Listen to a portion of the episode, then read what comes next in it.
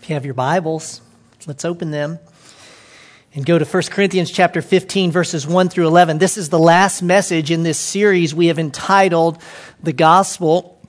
It's even more than you hoped. Now, if you recall, uh, we began the series. I showed a video, and uh, it was me walking around downtown Franklin with the mic. Do you remember this? Anybody remember this? And I took the mic and I, I walked the streets of downtown Franklin and asked a really simple question to total strangers, which was hard for me. I said, What is the gospel? And then they answered. Remember that? And, and it was very, uh, it was very encouraging, very uh, helpful for me, clarifying it. It reminded me that, that when we speak of the gospel, uh, there's a good deal of clarity and you know what? There's a good deal of confusion, isn't there? Which is why, in part, we've been in this series. Um, we're going to end in a similar way, so I'll just prepare you beforehand. I'm going to end the same way we began. But instead of walking the streets of downtown Franklin, I am going to walk the aisles of Fellowship Franklin. And I'm just going to ask a really simple question what is the gospel? And I'll let us answer. And in that way, we all join the message. And here's my hope is that we will be, uh, we'll be encouraged by that, but we'll also be reminded uh, that there's nothing that matters more than clarity around the gospel. Now, why five weeks in one paragraph? Let me remind us it's right here that Paul says in the clearest of terms what the gospel is. And he also reminds us it's of first importance. I want to take us back to that. Now, it's first of first importance, not in, just in the sense of here's the first thing before you do the other three things. No, it's of first importance. It's the most important thing at all times and in every place in your life.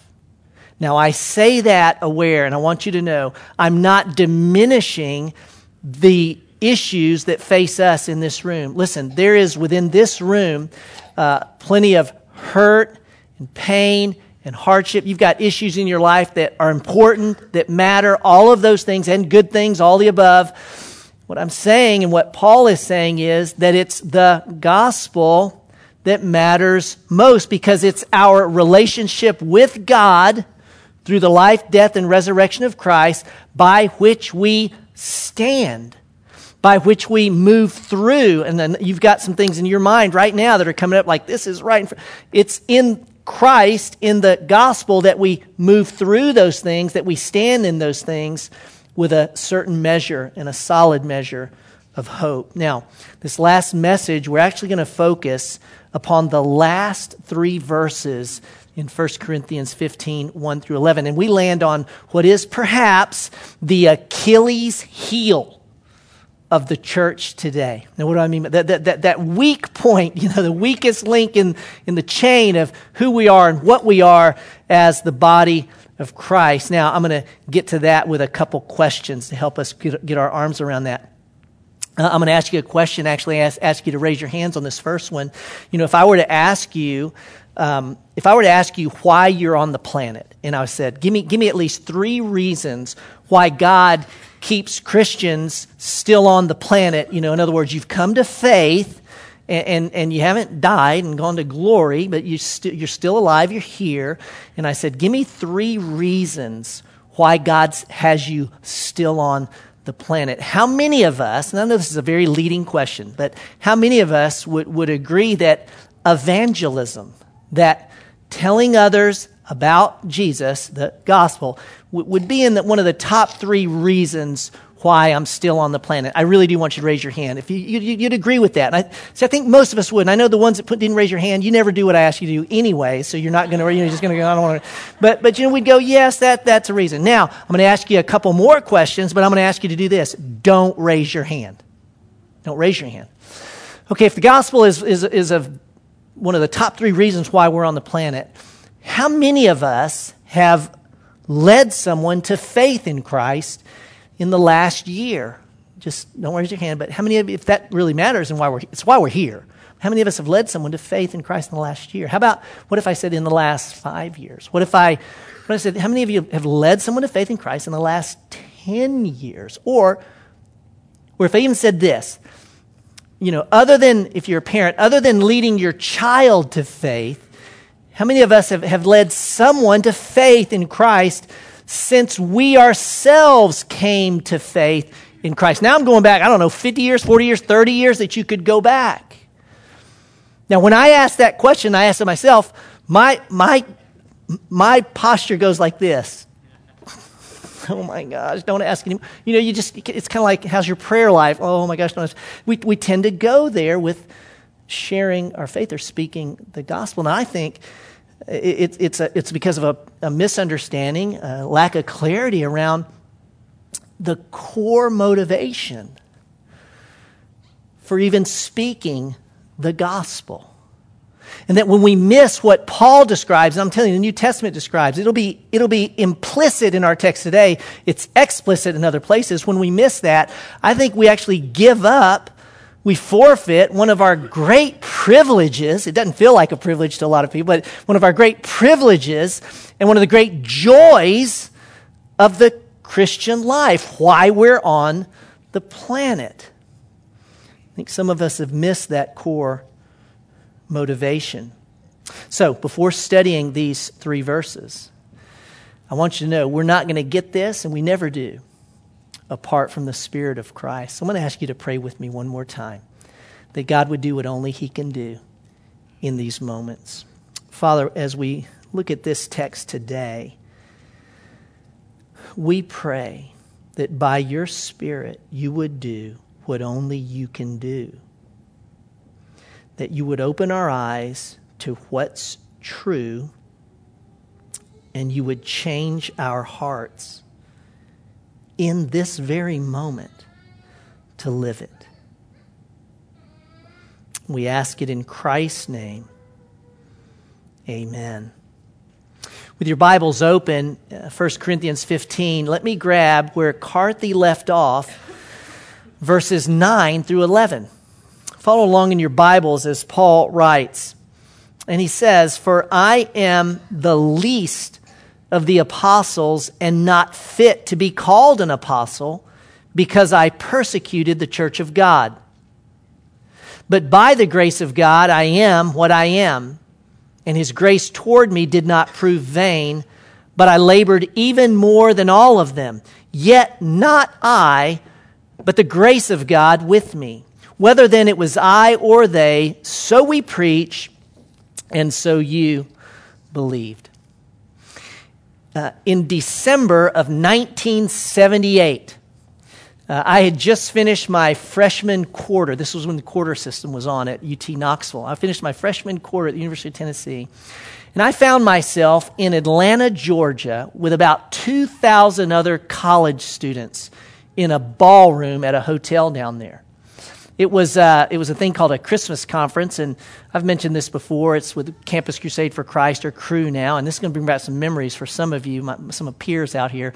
But I'm down there with 2,000 other college students, and they are just lit up. I'm telling you, lit up for Jesus. I've never experienced anything like this in my life. And it was all new to me. I mean, I felt like a fish out of water.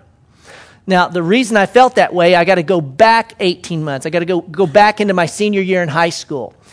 So, back in my senior year in high school, you see, I couldn't have, t- I couldn't have told, I couldn't have said to you what a Christian is. I didn't know because I wasn't one.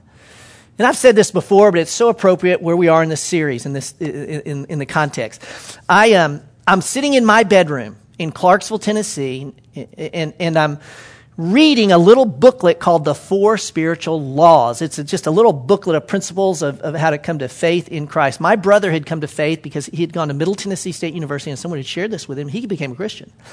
Well, I had not, and he had said these things to me, but nothing was clicking in my mind and heart. But this day, I'm in my bedroom by myself, literally, pull out the four spiritual laws, and it begins this way, and some of you remember this. It begins this way. Just as there are physical laws that govern the physical universe, So there are spiritual laws that govern your relationship with God. Now that made sense to me. There's physical laws. Now there's spiritual laws that govern our relationship with, with God. And then he gives these four laws or four principles. The first one is God loves you and has a wonderful plan for your life. And then these Bible verses that tell us God, we're made to be in relationship with, with God. Okay. Second law says though, but man's sin separates him from God. The wages of sin is death. They got these Bible verses with us. So we're separated from God by our sin. And then the third law says Jesus is God's only provision for man's sin. Think about what we've been studying. He died in our place. He paid the penalty for our sins. That was law 3. And then law 4, the fourth principle says it's not enough to know all this, that you must individually, personally receive or trust that Jesus did it for you. And I'm telling you guys, in that moment, I'm sitting in that bedroom, I believed it. I can't t- tell you why, other than the grace of God. In that moment, I believed it. I prayed a prayer. I said, Lord, I believe these things, but the prayer was an expression of my heart. I was trusting that Jesus, what Jesus did, Jesus did for me. And in that moment, I became a Christian. Now, like not, nothing really changed in my life outwardly per se. I, I, didn't see, I didn't grow up in a Christian home. I didn't go to church. I'd never been, I went in a Bible study. I didn't know anything. And so from that moment, I want you to fast forward December of 1978, standing in a room with 2,000 college kids who've known Christ for a long time. I didn't know how to read my Bible. I really didn't know. I didn't know how, how, do you read this thing? What is it? I didn't know how to pray, really. I didn't know who the person of the Holy Spirit was. You see, I was a Christian, but I didn't know any of these things. And so I'm standing there, and it was like electric. A lot of these kids have been known Christ for a long time. I mean, it is exhilarating to be with that many people until they said, now Thursday, we're going to all put you in, we're going to put you in a group and you're going to go out into Atlanta and you're going to share your faith. You're going to tell other people about Christ. And I'm telling you, from that moment on, I just locked down, sweating BBs, going, How do I get out of this? I do not want to do that at all. Well, Thursday comes and uh, I'm, I'm stuck. You know, I, I, don't know anybody other than some friends of my brothers. And they put me with a group. I don't know anyone in the car. They put us in a car. We drive out somewhere in Atlanta. They throw me out of the car. They didn't throw me out of the car. They put me out, and I get out of the car. They pair me up with someone. We're handed a sheet of paper, and it's got the addresses of three streets. We're going to go up one, down one, up one, and we're going to knock on the doors, and we're going to share our faith. Now, I want you to know, I do not remember did we talk to anyone? Did I open the little book that I? T- I have no recollection. Here's the only recollection I have the immense relief when it was over. we got in that car and we drove back to the hotel. I was on cloud nine driving back to the hotel. And I made a silent vow. Now, I didn't say this to anybody in the car because they seemed so fired up and excited about it. I didn't say this to them, but I made a silent vow to myself if there's any way I can be a good Christian, and not have to do that ever again. I'm going to do it. And, and we kind of giggle at it. But can I tell you this? This is very truthful. I've, I've spent the best, better part of the last 37 years trying to excel in other areas of the Christian life because that one stinks so bad for me. And I just don't like it. It's just like not, does that make that? I've done that. Now, I know that's not the same experience for everyone because, you know, some of you are sitting here going, Matt was amazing for me. I led someone to Christ when I did that, and that's great. You know, for me, my temperament, my personality, I'm just telling you, going about it that way kind of put a, made it very difficult for me, and, and, and I'm still, as, as you can tell, I'm still recovering from that. Now, uh, last week I was telling the story in, in uh, the Brentwood congregation, and uh, a friend of mine, Melissa McCall, who was at UT with me at the time, she said, What year was that, Lord? I said, It was 78. It was, it was then January of 79, but December of 78. She goes, Oh my gosh, I was there the next year. And when they did that, I hid in my hotel room that whole day. And I came to faith in Christ. How about that? How does God use all of those things? She came to faith because she stayed in her hotel room and you know, the Lord brought her to faith. Now, some of you uh, may be saying, wait a minute, you're a pastor.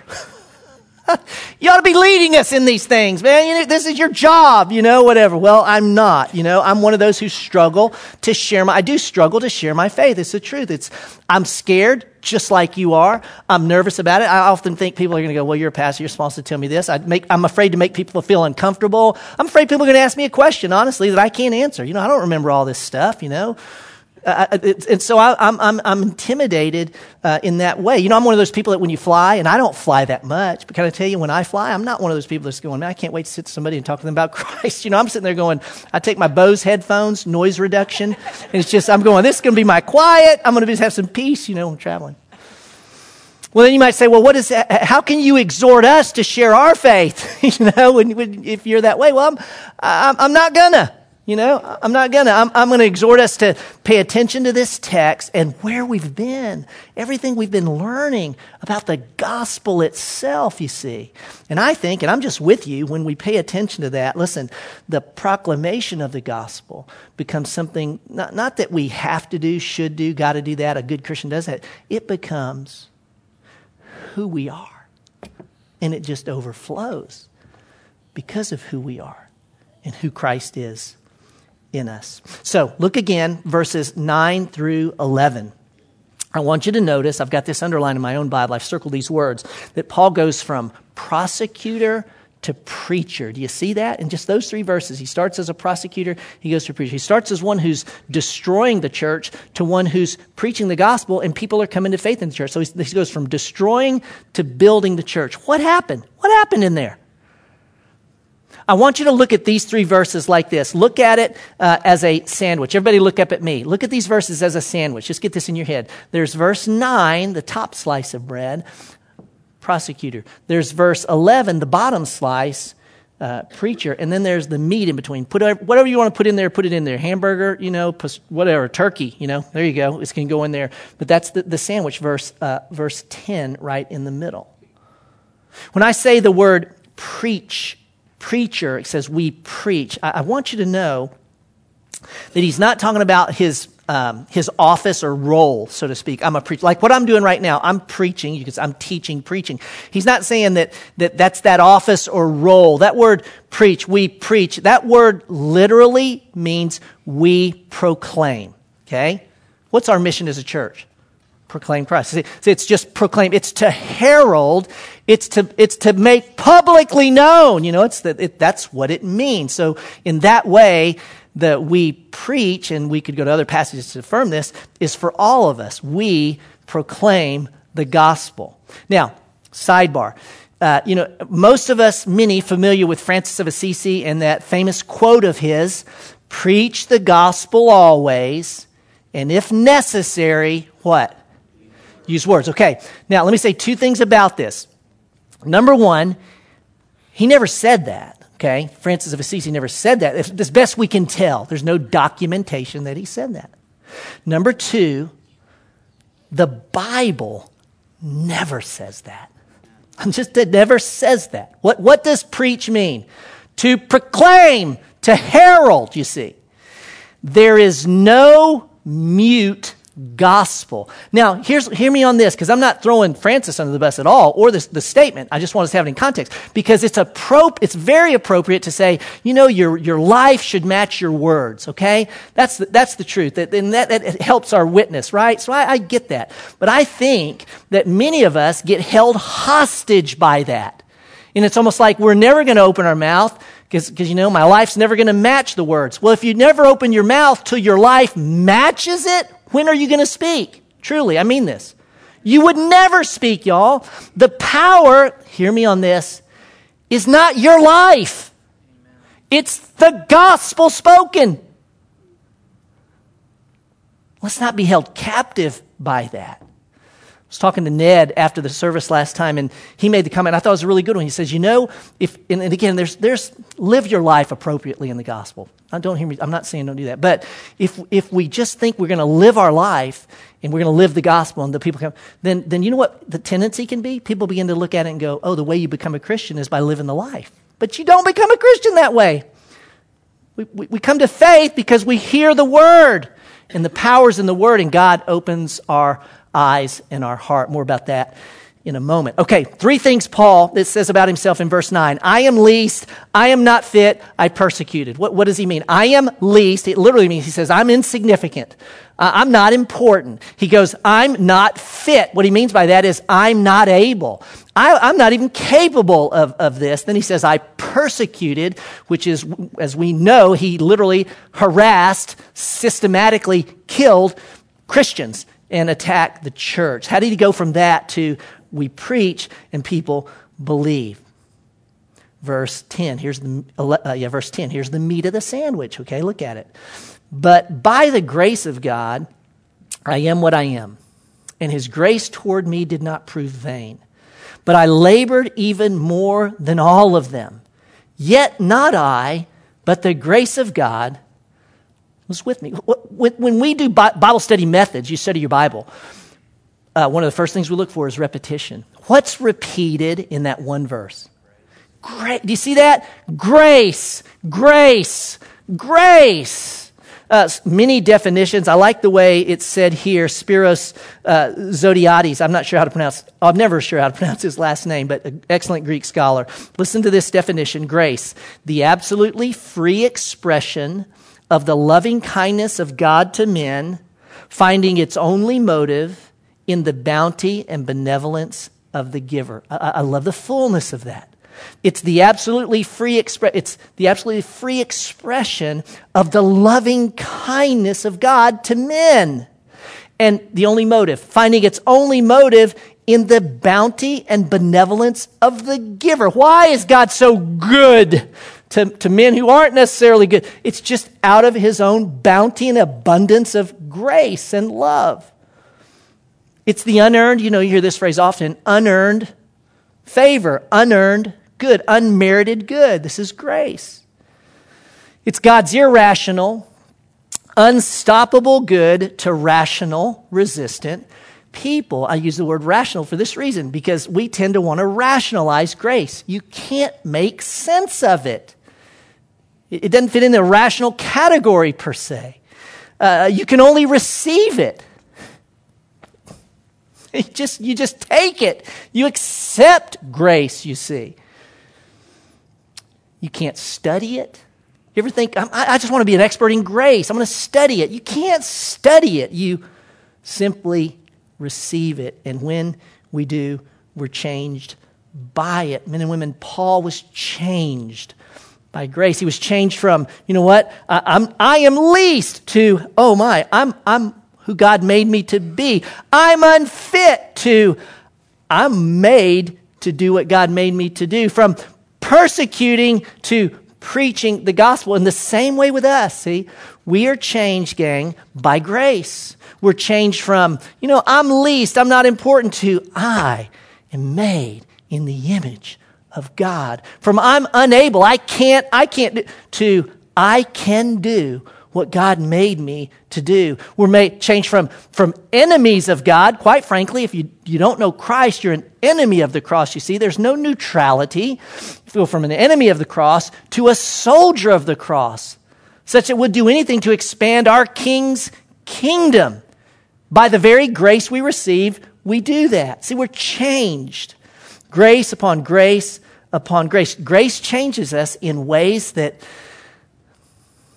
obedience, willpower, law, good works, those things can't change the heart.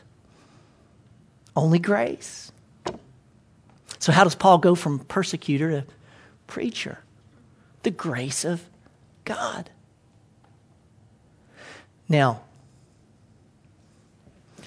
where is the epicenter of grace in the Bible? The gospel. the epicenter. This is where it all begins. There's ripples that go out, but it all is sourced in the gospel. So, Paul was changed by grace. Let's get more specific. He was changed by the gospel. By the, Michael said it, the words and works of Jesus on his behalf. It changed him.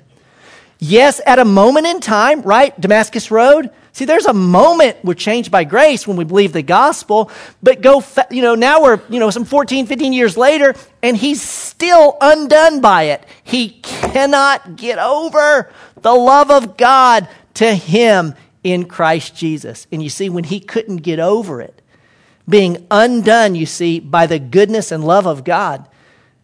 You understand, at that point, it wasn't, okay, I've got to tell people about Jesus. It just bubbled out of him. And it's the same for us. Do you know why we did this message last? I want you to think about this. What have we been talking about for the last four weeks? We've been talking about the Gospels more than you hope.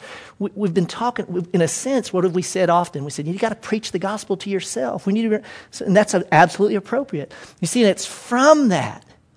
It's, it's from our awareness, our mindfulness of this is way more than I thought. Jesus is way more than I could imagine. The gospel is everything to me. And it begins to fill up. And you know what happens? As it begins to fill up, it begins to just leak out. And it just comes off our tongue because it's in our hearts. Now, it's implied, you see, here. Uh, uh, where, where, where might that be explicit? Let me show you where it's explicit. Turn in your Bibles to the book of Ephesians. Go to Ephesians chapter 3.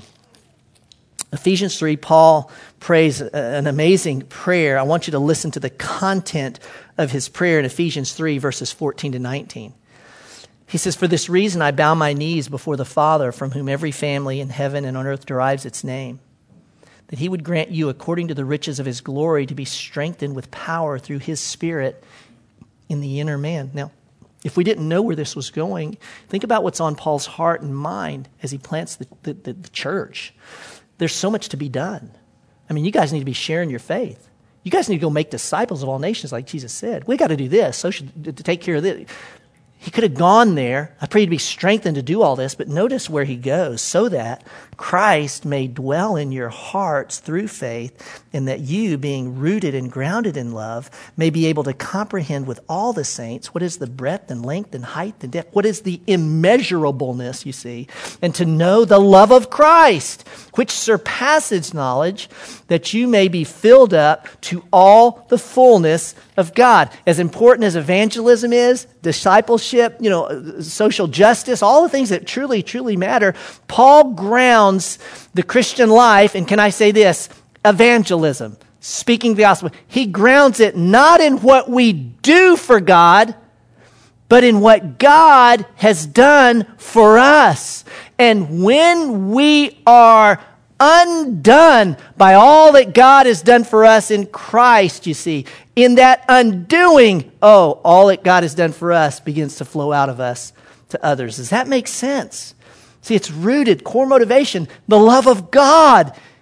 Not mine for Him, mind you, okay? But His for me is my deepest motivation in all of life, and most certainly in the proclaiming of the gospel.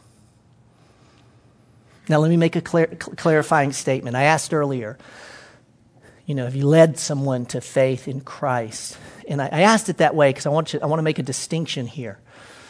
Um, because when we don't make this distinction, I think we take on a burden we were never meant to carry at all.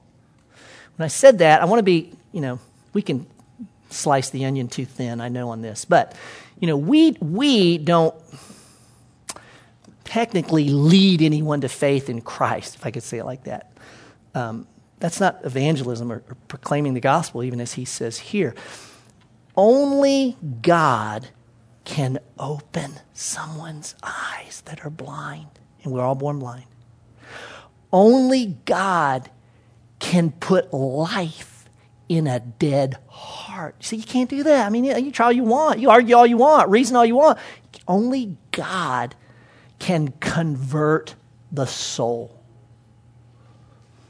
But God has so wired it that He's tied that conversion with our proclamation, such that our role is to speak the gospel.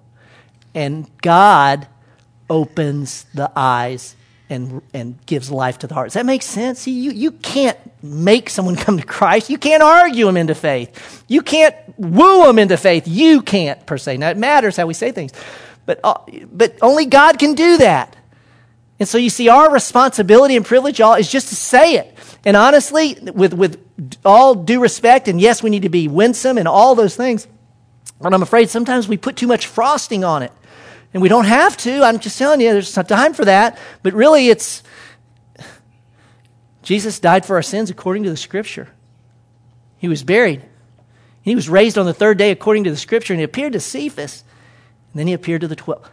You see, you see that? That's the gospel, and the power's in the gospel itself. Not in, I don't know, you know, I'm, I'm being silly here, but not in all the stuff we can kind of adorn it with. We need not adorn it. We proclaim, God converts. Okay, let me walk these. Let me get to this. Walk in these aisles and ask this question. And you join, you actually join the message as, as we do this. And I'm just going to ask a really simple question What is the gospel? See, and we, we, we answer that. Now, if if you're like me, some of you haven't heard a word I've said. Because when I said I'm going to come out here and ask randomly, you just got stuck. You know, it's like me at that, that, that conference. I'm telling you, you know, you just get stuck. You think he, he could, and then you don't hear anything I said. You, you, you know, because you, if like me again, you're afraid of me asking. Let me tell you this: I'm not going to put anyone on the spot. I will not put anyone on the spot. In fact, the microphone's not even on. You're not going to ask us a question? No. Why'd you do that? Because I wanted you actually thinking about, I want you thinking about this in a different way. Because I want you to think about this. What if I had walked out here and I've got the microphone and I, and I just said, I, I just want a few of you to tell everyone else about something really good in your life. That's all. I mean, that's what kids do on Facebook, adults too, right? Snapchat, you're just sending out stuff that no one really cares about, quite frankly, but it's good for you, you know, and you're telling everybody. But, but if I came out and I just said, hey, just, I just want you to, it could be anything. It's just good. You just want to say a good in your life. Something that, you know, this is what, it just, it just got you tickled. Just, it's just got you tickled and you're just going to say it one way to think about this, I know it, this is not, everyone is not in this category. You know, I'm, I'm 55. I got kids at home. I'm, I'm still wearing it out on the parenting side. But a lot of my peers, you know what? They have grandkids. Now, what if I came out and I just said, tell us about your grandkid. Now, if John Mays was here, he'd grab the mic. I mean, I don't know how many times I can look at Avery, right? If you know John. I mean, she hadn't changed in two hours, John. I don't need to see her again. But here's the thing Think about, the, think about a grandkid in this way. Think about a grandkid as this. Just, it's just a grace. What's a grace? A gift. What, what does anybody do to deserve that wonderful child? Nothing. Just God gave that. You see, when it's when, when, you, when that grace is in your life, you see, and you just want to say, can I tell you? Can, when the gospel